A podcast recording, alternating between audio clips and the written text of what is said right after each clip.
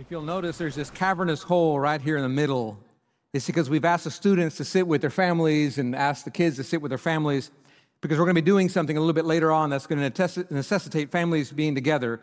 And so, uh, thankful that you're doing that. If you don't know where your family is, somewhere else in this room, right now, go ahead and text to find out where they are. Because at some point, I'm going to ask you to go sit with them in a little bit. So just be forewarned. But in order to, to get to that moment, I need to talk to you about the theme of today. The theme of today is debt. And, and this is not like a financial peace, get out of debt. Uh, this is not, that's not what this Sunday is about. Remember, we're in, the, we're in the book of Exodus, going through the book of Exodus chapter by chapter, verse by verse. So it's, it's, not, it's not financial debt that I'm referring to, but financial debt helps you understand the kind of debt that we're going to deal with today. So I'm not always certain that people understand how debt works. Uh, just as I look at people's usage of credit cards and stuff like that, I, I, don't, I don't know if we always understand it well. So, the way debt works is you purchase something with someone else's money and then you pay them back for that money, whether it's an institution, a bank, a credit card company, or whatever. So, you, you buy something with someone else's money and then you're in debt to them for that amount of money. That's, that's how debt works. It's someone else's finances that you're spending, and then you incur a debt. Now, the only way for debt to be fair is for it to be equal to the amount that was paid. So a debt should always follow in size with the amount paid for it to be just. So one of the worst kinds of debt out there is like a payday loan. If you know anything about these payday loans, they're they're just financial slavery. So what happens is somebody goes to a payday loan place, borrows $5,000, and within a few months they owe $50,000 because the interest rates are out of, out of control and exorbitant, and people get stuck in poverty trying to pay back these debts. It's not just. This is why God in the Old Testament, as he talks to the nation of Israel, he says, Among yourselves, lend without interest. He's trying to set up a just system of debt. Amount that's paid, the debt should follow in suit in size with the amount that's paid. That's how debt is supposed to be fair. Now, I, I believe that that idea is important because this idea of owing somebody something goes way beyond money. We owe people for lots of things. In fact, there's a phrase we use a lot in, in, in ordinary interactions hey, bud, I owe you one. And what we mean by that typically isn't financial. It's like, you did something for me, I should do something for you. In fact, I used it this past Sunday night. My, my wife and I, uh, we almost lost our marriage on Sunday night because uh, we were trying to put together a basketball goal. Uh, so I had, uh, we, we had laid, I had laid down the concrete base of it. It was perfectly straight. It cured for three days. I let there water and make sure I'm doing a good job getting the base set. Now it came time to put together the rest of the goal, and then you put the goal up on top. And it says to do it with three people, but I don't need three people. I got my wife and I will do it. So we go out there, and I'm, I'm up on a ladder, you know, with the big part of it, and she's got the lower part, and she almost killed me like four times. So I'm, I'm lifting up, and, and she, she lifts the base, but it's top heavy. So the moment she does that, like I almost fly off the ladder. And, and I, baby, stop it, stop it. No, no, you just kind of hold it in place. So then I lift, but then she, she kind of lets go of it and it swings out the other way and I almost fall off the ladder the other way. And now I'm, I'm getting frustrated. But we can do this. We can do this. Just do your part. I'm being such a bungholio and, and I'm treating my wife over here. And finally she says, Jason, call our neighbor and ask for help. Now, I'm a man, all right? We, I don't, baby, we can do this. And here's my, like, baby, if you just do your job, this is so bad. And we're, so we're going after her for a while, and she's got that fire in her eyes. I've been married to her long enough. I know when I'm hitting that limit. She goes, You better call the neighbor. I said, Yes, ma'am. so, hey, Chris, who lives across the street, would, would you come over here and help me out? We, I, I need some help putting up a basketball goal. He's like, Sure, man. So he came over, and within two minutes, he was on one side, I was on the other. We got the thing in place, screwed in, perfect. Two minutes, that's all it took. Saved our marriage, saved the church, did, he did all this great work in two minutes because he came over. Yeah, he deserves an applause, I promise you. Uh, I'll make sure he watches this video. But here's what's so interesting about it. The, the, as he was leaving after helping us, I said, Hey, buddy, I owe you one. And what I mean by that is, you, you served me, you gave me some time, you helped me accomplish this. I owe you something in, in like fashion or size. So, like, Hey, bro, you need help moving like a cabinet or something? You, you call me, I'm, I'm your man. But what I don't mean is I'm gonna be a slave to you for the rest of your life because you helped me put up a basketball goal. If he goes, Oh, you owe me, all right, well, I want you to mow my lawn for the next year, I'm gonna slap him in the face because it's, not, it's not like size, right? A debt always has to do, it should always equal the size of the price that was paid or the sacrifice that was made for it to be just. You help me for a couple minutes, I'll help you for a couple minutes. That's, that's kind of how this thing works. This is how debt should be in any form or fashion, whether it's financial or what you owe a person for service. The, the smaller the sacrifice made, the smaller the debt that's owed. The greater the sacrifice that's made, the greater the debt that is owed. Now, let me tell you why that matters. When you come to spiritual entities and we're relating to God, until we understand the concept of a life debt, we won't know how to rightly relate to our God. We have to know how much we owe Him in order to know how to relate to him. Y- y'all know what a life debt is, right? If you know what a Wookiee is, you know what a life debt is. So Star Wars, you know, like this idea somebody saves someone else's life, and because they risk their life, super high amount paid to save somebody else's life, that other person has to repay that debt, either by saving that person's life or by living the rest of their days in gratitude and service to that person who saved their life. That's, that's the life debt. That, that's not a concept brought about by George Lucas. That, that's a concept brought about by Almighty God. This idea that when somebody pays a high price for you, you, you have a debt that you have to repay with your life to them. This is the very lesson God wants to give the Israelites before he sends them off to be a brand new people. It's going to be found in Exodus 13. So open your Bibles so we can learn about this concept of the life debt we owe our God. Now, for those of you who are joining us, maybe tuning in for the first time or here for the first time, we are going to the book of Exodus, chapter by chapter, verse by verse. And we are almost at the finish of, of this section of the book of Exodus. We're going to end in a couple of weeks as we, we go through the Red Sea with the nation of Israel, that famous moment, the second most known part, uh, story of the whole Bible. Resurrection is number one, crossing of the Red Sea is number two. You got Prince of Egypt tells you all about it. We all know about this crossing of the Red Sea. We're almost there, two weeks away. We've been for months now journeying through. We've been recently going through the 10 plagues, and we saw the 10th plague, the death of the firstborn. Finally, Pharaoh says to the Israelites, Get out of here, you go. All the Egyptians go, You guys just get out of here, go. And so they're able to get the gold and the silver and the clothing from the Egyptians. They plunder them. And right before they're about to leave, God says, One, one last quick lesson I have for you. I, I want to teach you about what you owe me. He wants them to know it so they know how to relate to God. And that's what chapter 13 is all about. Read just the first couple of verses. Listen to what it says. It says, The Lord, that, that's the name Yahweh, and, and Yahweh said to Moses, Consecrate to me all the firstborn. Whatever is first to open the womb among the people of Israel, both of man and of beast, is mine. He's trying to set up right now the debt that is owed. You owe me all of your firstborn. Now, he doesn't explain why quite yet, and in fact, it actually, it actually zigs off to the left. So you have these first two verses that talk about the consecration of the firstborn. And then in verse three, it completely leaves the consecration of the firstborn and talks about the feast of unleavened bread. So if you were to read verses three through 10, it would be all about the feast of unleavened bread. And then in verse 11, it goes right back to the consecration of the firstborn in verses 11 through 16. And it's almost like Moses is getting a little ADHD right here. Like he's consecrates the firstborn, then he's unleavened bread, then he's back to the firstborn, and, and he's all over the place, and you don't know why. But there is a reason why. What Moses is doing is he's trying to merge together the consecration of the firstborn with the feast of unleavened bread. He wants them to be together like a sandwich, but the unleavened bread is in the middle and the meat's on the outside. That's how that sandwich is. Firstborn, firstborn, unleavened bread in the middle. He's trying to intertwine them because he wants to teach us something. But in order for us to grasp it, we're going to have to skip over the unleavened bread and get to verses 11 through 16 to, to see the other layer of this, uh, the consecration of the firstborn. So read verses 11 through 13 with me. It says, When the Lord brings you into the land of the Canaanites, as he swore to you and your fathers, and shall give it to you, you shall set apart to the Lord all that first opens the womb. All the firstborn of all your animals that are males shall be the Lord's. Every firstborn of a donkey you shall redeem with a lamb or if you will not redeem it, you shall break its neck. Every firstborn of man among your sons you shall redeem. So here's, he's, he's talking about the debt again. He said, here's the price that you have to pay. Here's the debt that is following in like suit. You owe me all the firstborn of animals and of beasts. And, and he gives three classes.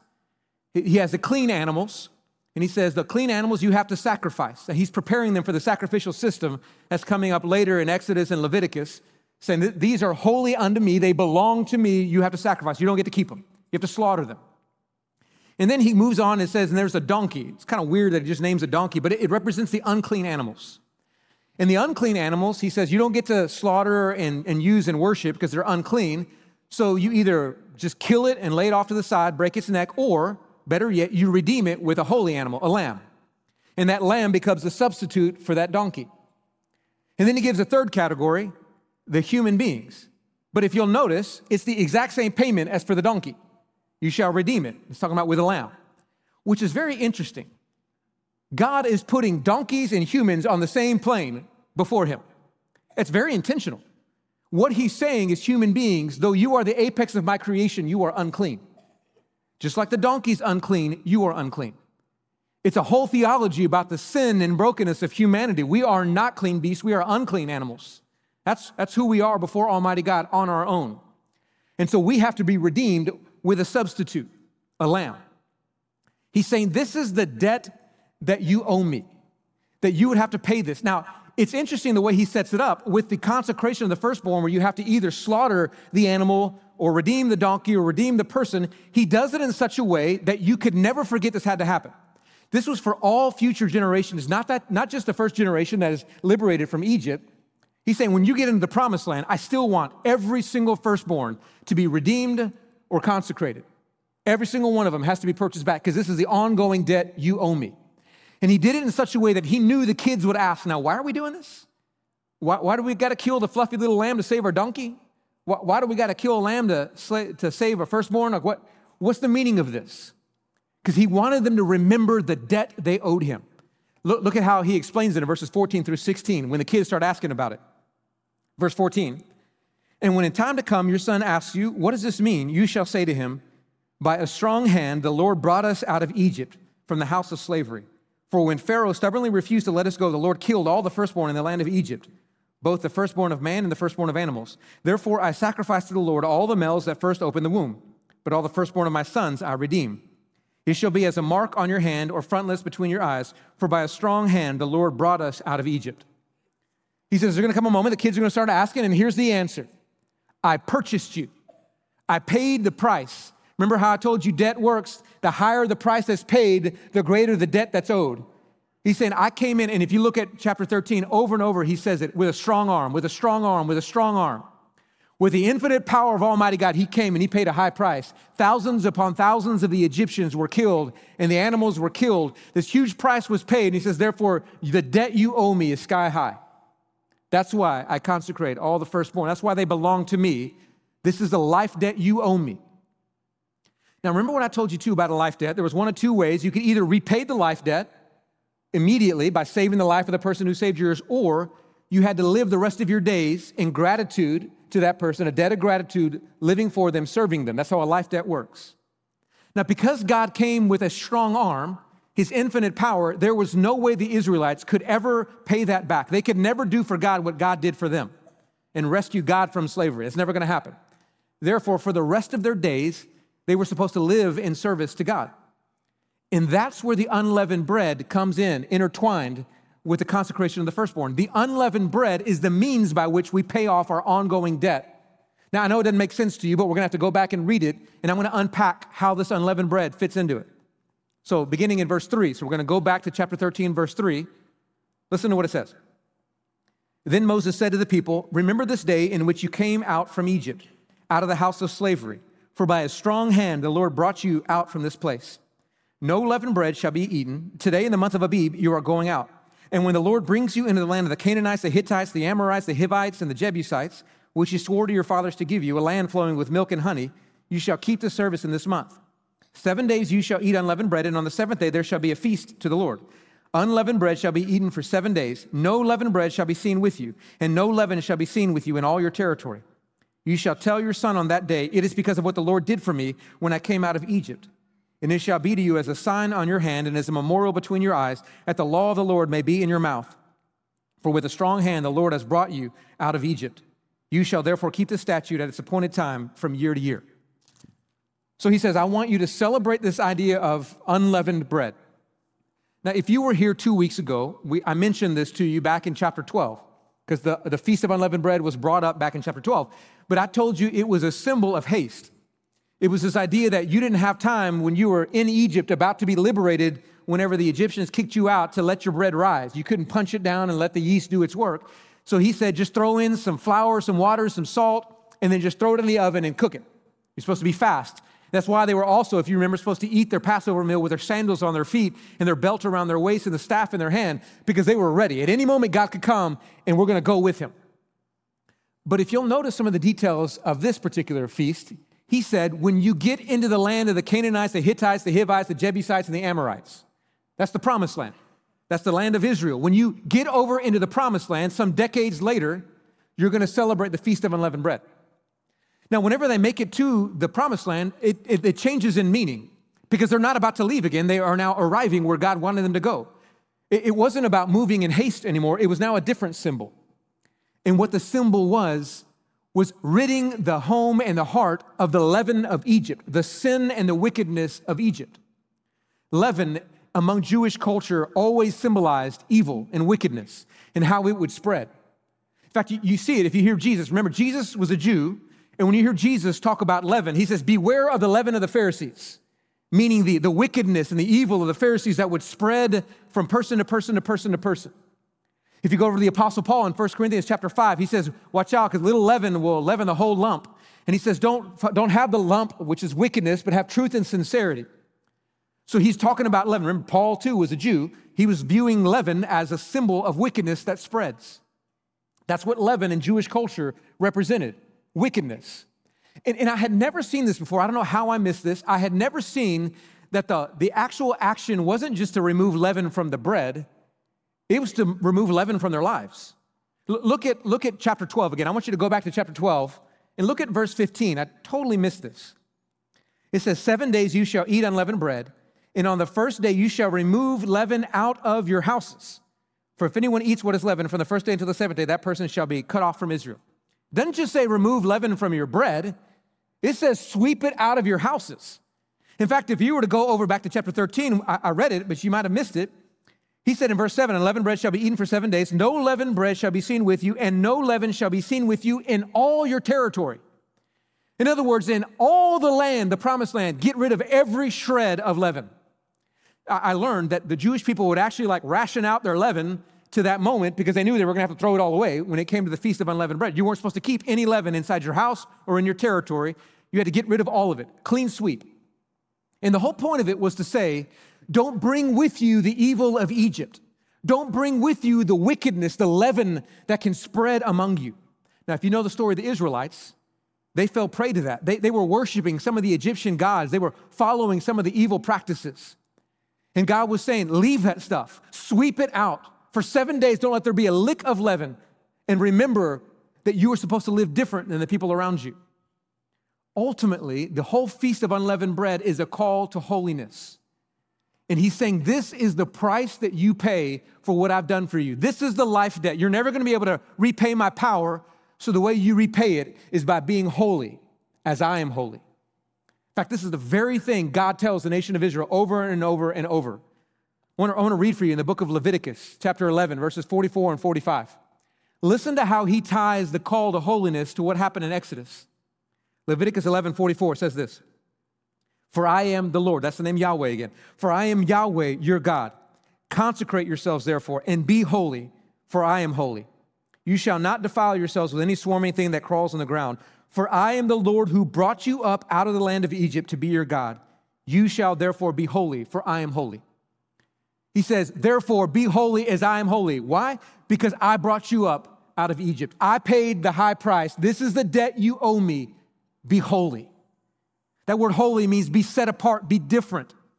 Don't drink of the culture around you. Don't follow their practices. Be holy, be different. This is what you owe me. This is the debt for what I've done for you. Be holy as I am holy. Now, if you know anything about the Word of God, they were colossal failures in paying this debt back to God. The last thing Israel was was holy. They, they just, as soon as they got rid of Egypt, they go into the promised land and they just start drinking deep of the Canaanite religion and worship of Baal and, and the Amorite religion and having their children pass through the fire. And they were, they were following all these, these false gods and all these wicked practices and evils just permeating their culture. And the whole time, God is saying, sweep out the leaven.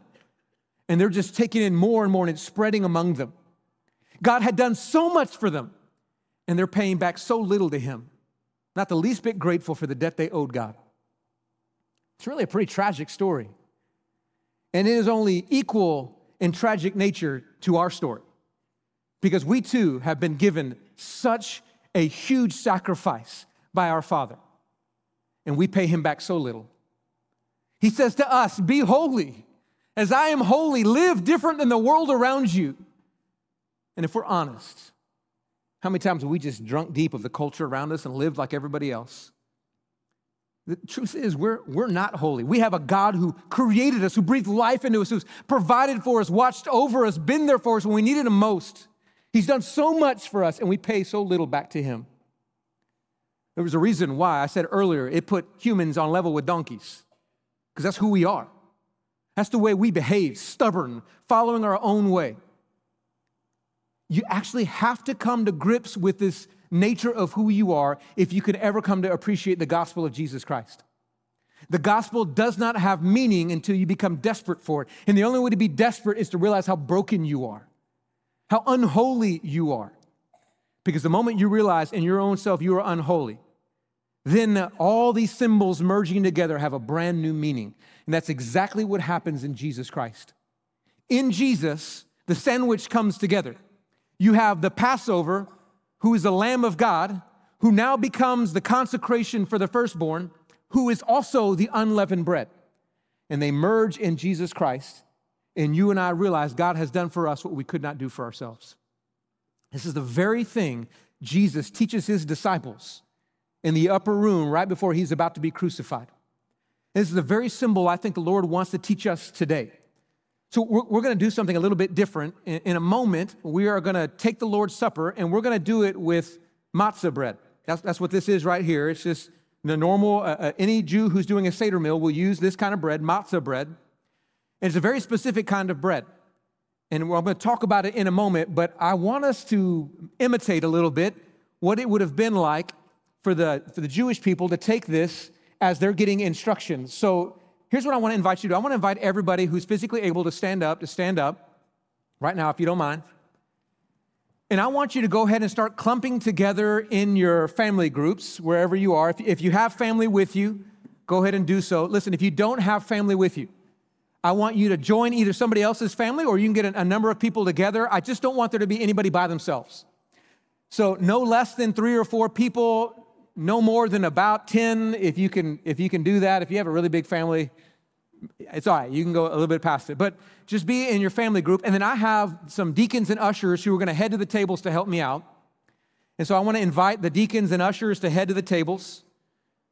And they're going to help. And by the way uh, the families of the deacons and ushers those who are at the tables you can actually go join your family at the tables because i want you to be able to take it with your family as well now, I want uh, at least, uh, I, I want one representative for each one of your little clumps to go to one of these tables. There are four tables here. There are four tables just right there around the, that bowl area. And you need one piece of matzah bread for each group. You're only, you're only breaking off a little piece of bread, so one will cover up like 20 people. So you just need one piece of matzah bread. So right now, have one representative from your group go to get one piece of matzah bread and don't break it yet. Just take it back and hold it. Don't start passing it out quite yet to your group. But let's go ahead and do that. Get a piece of matzah bread. Now, I'm going to be inviting everybody to take this symbol as your family. Normally, we take the Lord's Supper, and it's only for those who are followers of Jesus Christ. But this time, we're taking it like it would have been done in the book of Exodus with the family, the whole family to get the teaching. By the way, if you're watching online, you, you might not have matzah bread. You can grab a cracker or something like that. Get that ready for yourself as well. You're going to need the bread, you're going to need the cup in a little bit, so get those for yourself because I want you to participate. If you have your family with you, if you're by yourself, that's okay too, but go ahead and get ready for it. And then everybody in here, go ahead and get your one piece of matzah bread. And when you have your matzah bread, go ahead and hold it up so I know that we have it. Okay, so just one piece of matzah bread per group.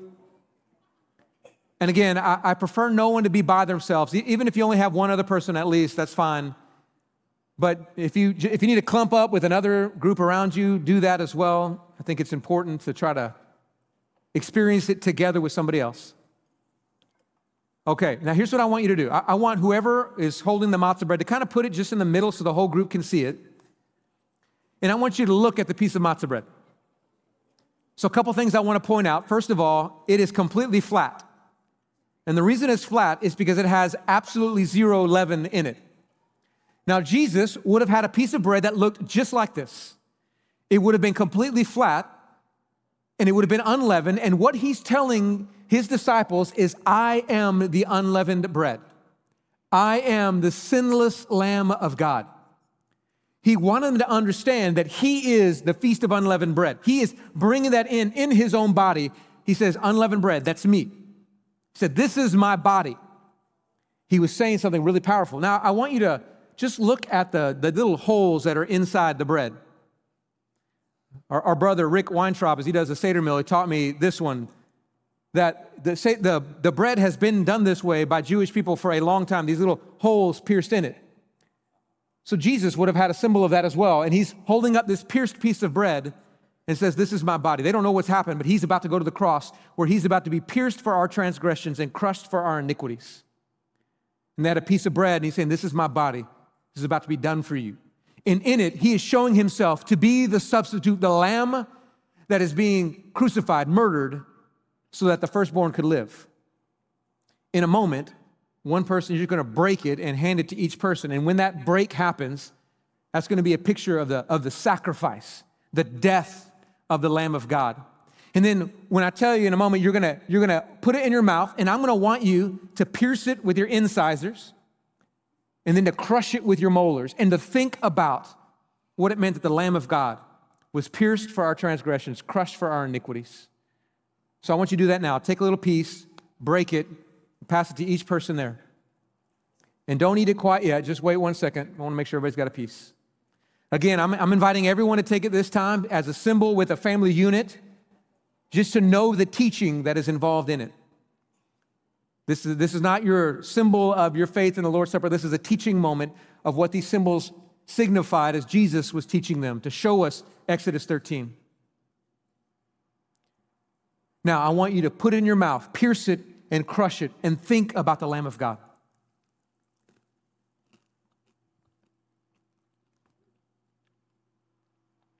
Pierced for your transgressions, crushed for my iniquities. The unleavened bread, the Lamb of God brought together one person. But Jesus also went on, he got the cup. And there was more teaching involved in the cup because he's bringing one more symbol in it. So I want us to have the cup. And so we're going to have the deacons and ushers actually bring the cups and take them out to your groups. They're just going to bring it to you, and you're going to grab a cup from them. and then I want you just to hold that cup and get your heart ready for the next teaching that Jesus has for us in the upper room to bring chapters 12 and 13 together in the book of Exodus. And as soon as you get the cup, I'd encourage you just to look at it. Again, if you're watching online, go ahead and grab the cup, give it to everybody who's with you. And if you can see the color of it, if you can, if you can, it's, it's intended in your mind to draw your heart into a place where you could almost imagine Jesus' body on the cross. He's, he's been whipped his flesh has been cut open. There's a crown of thorns in his head, and his blood is just dripping, almost like you're putting your cup underneath to capture some of the blood. It's a very, re- the very real reason why Jesus chose the fruit of the vine, because he wanted it to symbolize the blood. So when you get the cup, just look at the, the cup for a little bit and think about what this is a picture of.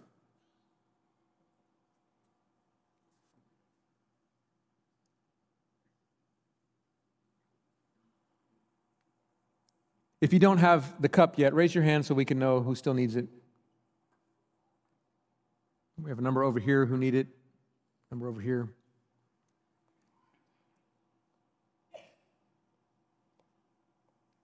Well, that's being passed out. Let me, let me explain what's going on here. So, chapter 12, we heard about the, the blood of the Passover and the lamb that had to be slaughtered. And you're supposed to get a hyssop branch and you were supposed to dip it in a basin of the blood that had captured the blood of the lamb, and then you paint the doorpost and the lintel of your door because there was going to be a, a destroyer angel that was coming. Uh, in fact, I want, I want to go back and reread it for you. It's in chapter 12, verse 23. Listen to what it says. It said, For the Lord will pass through to strike the Egyptians. And when he sees the blood on the lintel and on the two doorposts, the Lord will pass over the door and will not allow the destroyer to enter your houses to strike you. Won't allow the destroyer to enter in. Now, here's, here's what's interesting about this destroyer angel. This destroyer angel is the executioner of the wrath of God upon the guilty, upon the unholy.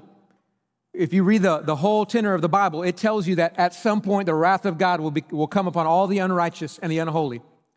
And the destroyer angel is the one who would execute that. And he would go from home to home to home to home and execute justice and wrath upon that home. And what you realize is that the Israelite homes deserved the wrath of God just as much as the Egyptian homes did, because they weren't holy because of their own obedience. But it says that when the destroyer angel came up to the house, he would pass over it because God would not allow the destroyer angel to execute wrath. Here's what it meant and when the destroyer angel came up to it and he saw the blood and he goes, Nope, this house is holy. They do not deserve the wrath of God. And he would move on to the next house. That blood covered over them meant that everyone inside that home was holy and therefore no longer deserved the wrath of God. And when Jesus gets the cup and he says, This cup is the blood in my covenant, after he's already explained himself to be the Lamb of God who takes away the sins of the world, he's saying this When my blood is upon you by faith, when you believe in my blood, you are declared holy. He says, Be holy as I am holy. And you're not holy because you try really hard. You're not holy because you watch services online or come into a church building because you stop cussing, because you stop drinking, because you changed your ways. That, that's not what makes you holy. You're made holy because the blood is upon the door of your house. And when the Father looks at you, he sees his son Jesus and says, Nope, nope, this house is holy. This house no longer deserves my wrath. That's what this cup represents. So drink it and take in the sweetness of the symbol that Jesus wanted us to have. Holy by the blood of Jesus Christ. Now, I want you guys to go ahead and grab a seat back up. I, I got one last quick thing I want to teach you before we're done. Guys, here's, here's what I want you to hear from this. These symbols were meant to teach us the truth of Exodus 13 to merge together chapter 12 and the Passover lamb and the blood on the doorposts, into chapter 13, the consecration of the firstborn, all the way into the feast of unleavened bread. They all come together in one man, Jesus Christ. But remember what I told you earlier. The whole point of God telling them this in chapter 13 before they leave is to remind them of the debt they owed him because they were not going to be able to be his people unless they lived in light of that debt. They owed a life debt to the Father to Yahweh.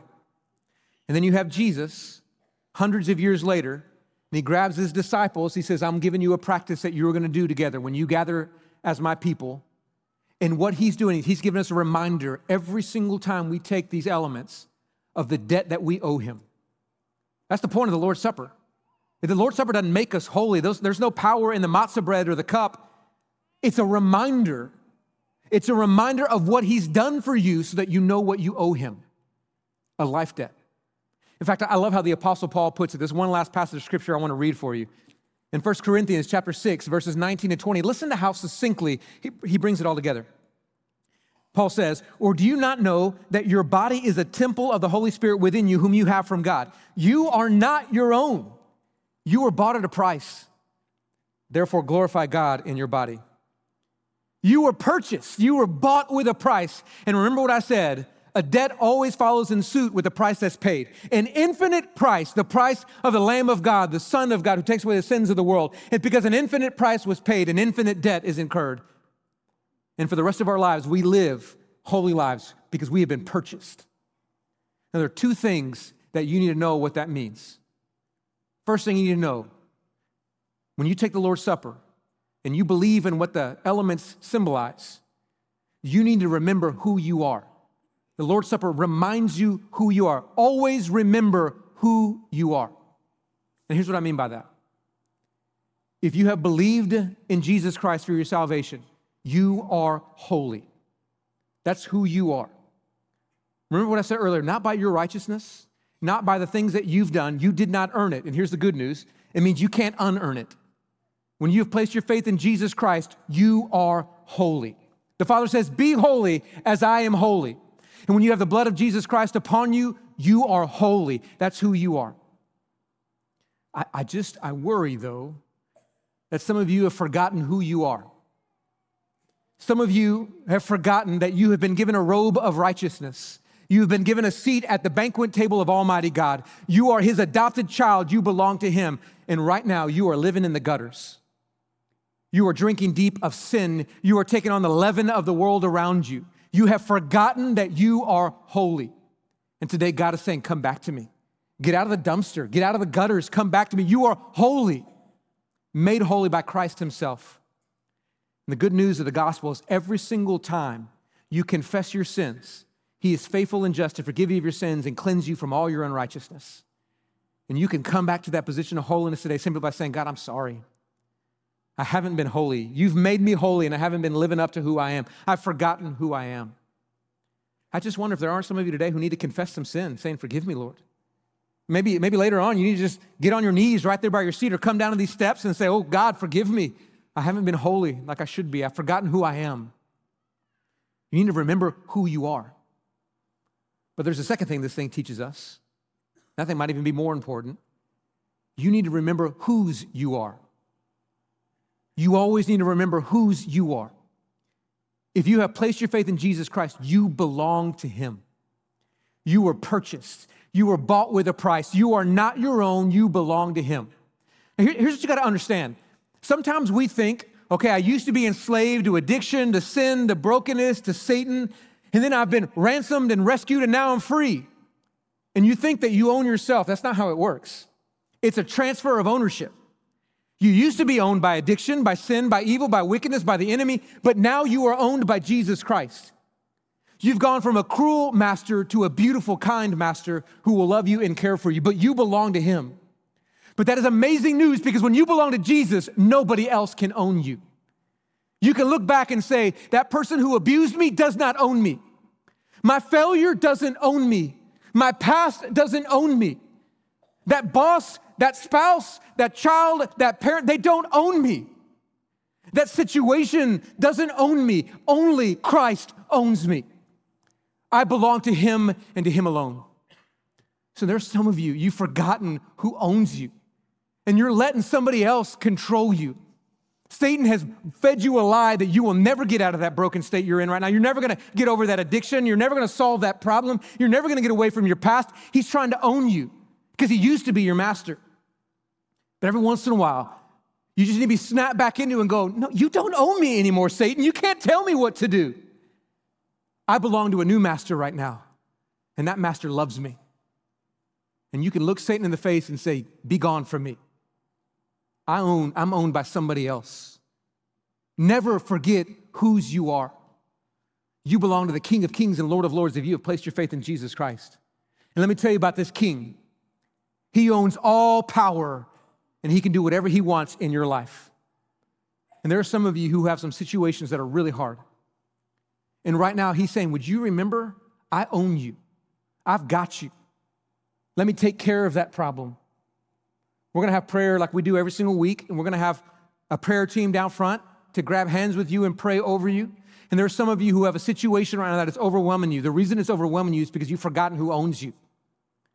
The King of Kings owns you. He can handle your problem. Take it to him and say, I- have forgotten that you own me. Here, take it back, Lord. Solve this problem. You pray to Him and ask Him to be there for you. Don't ever forget whose you are.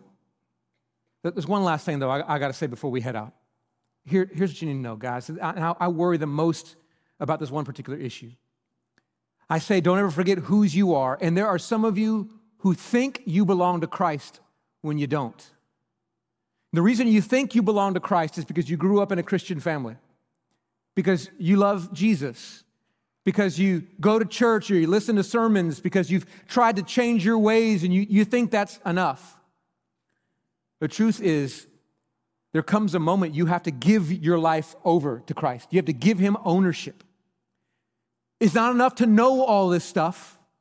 You have to say, Jesus, I'm going with you. I give you everything. This, this past week, we celebrated 14 years of my son Max in, in our family. It's his gotcha day. Every, every single year, we have that moment on October 3rd to remember the day we were in the orphanage and we brought Max into our home. And we, we watch the videos every single year. And this was on Monday of this past week. We were watching the videos, and I was, I was just reminded of that moment when we were in the orphanage and he came with us. And I, and I shared this video about a decade ago, but there's a lot of new people here. And so I, I thought it was worth sharing again of, of the moment when he came with us. So, uh, uh, in the, in the home video you're about to see in a second, here's what's going on we have at this point spent months and months and months taking classes, filling out paperwork, doing all this work to adopt this child named Max that lived on the other side of the world. We, we'd paid all the fees, we'd done everything we needed to do. We had literally traveled across the world, my wife Virginia and I, with our two daughters. We had driven over to the orphanage and we're there with him to adopt him. But, but did you know, and it's happened before, that in that moment, Max could have said, I'm not going with them. I don't want them to be my parents. And we could have paid all the price. We could have traveled all over the world to get him, and he would not have been mine until he packed up his little suitcase and came with me. In the video you're gonna see, there's this cute little blue suitcase. And all his three year old belongings were in that little suitcase. And you're about to witness the moment my son became mine. Why don't you watch this? Oh. ready to rock and roll, you want to go home? no, I, I'm uh, your Emily. Emily, his parents come to adopt him. He's very sad because, oh, when he always ask me when my parents will come. we want to go home. we hated that it took so long. He's ready. In that one little moment. Yeah, praise the Lord. We didn't even ask him to get his suitcase, he was ready. He grabbed his own suitcase and said, Mom and Dad, I'm going with you. And it was in that moment that he became my son. In that moment, when he walked out with us, it was official. We'd gotten him, he was ours. He now had my last name. Everything I had was his, and will always be so because he's my son. But it took that moment when he grabbed that little blue suitcase and said, Mom, Dad, I'm going with you. It is no different with Christ. You can know that he's paid all the price. You can know that he has pursued you, gone all over the world for you, came after you. But until you grab that little suitcase and say, Daddy, I'm going with you. I want to belong to you. I want to have your name. I give myself to you. I want the old me to be gone. I want, I want, I want you to own me. Until that moment happens, you are not His. Every single one of us has to have that time. We say, I want the old me to die. I want to be a brand new me. And I want you to be my master and my Lord. And the scriptures tell us exactly how to do it. We don't have to grab a little blue back, little blue suitcase. We, we grab a little baptistry up here and we go into the water and we say, I'm dead. The old me and, and owning myself, the enemy owned me, all my past is gone. A brand new me comes out and I belong to Jesus. That's the moment we say, Jesus, I'm going with you. I belong to you. And I just wonder if there aren't some of you who are here. And God's been all over you. It's been weeks. He's been all over you. And you've been just taking that, telling that voice, no, no, it's, it's okay, it's okay, I'm fine, I'm fine. I go to church, I'm okay, I'm a good person, I'm okay. And right now, He's saying to you, I, I love you, I'm pursuing you, but you got to come with me. You're not going to experience the blessing of being mine until you come with me. And I think there's some of you who need to find out the power of belonging to Jesus.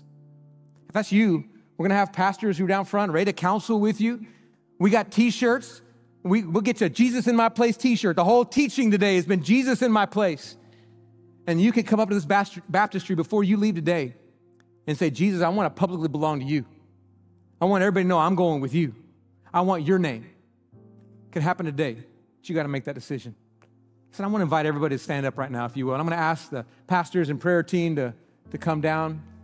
And I want to remind you if today you're going, man, I, I need, I need to tell the Lord I'm sorry. I have not been holy as He's called me to be holy. I need to confess. You do that.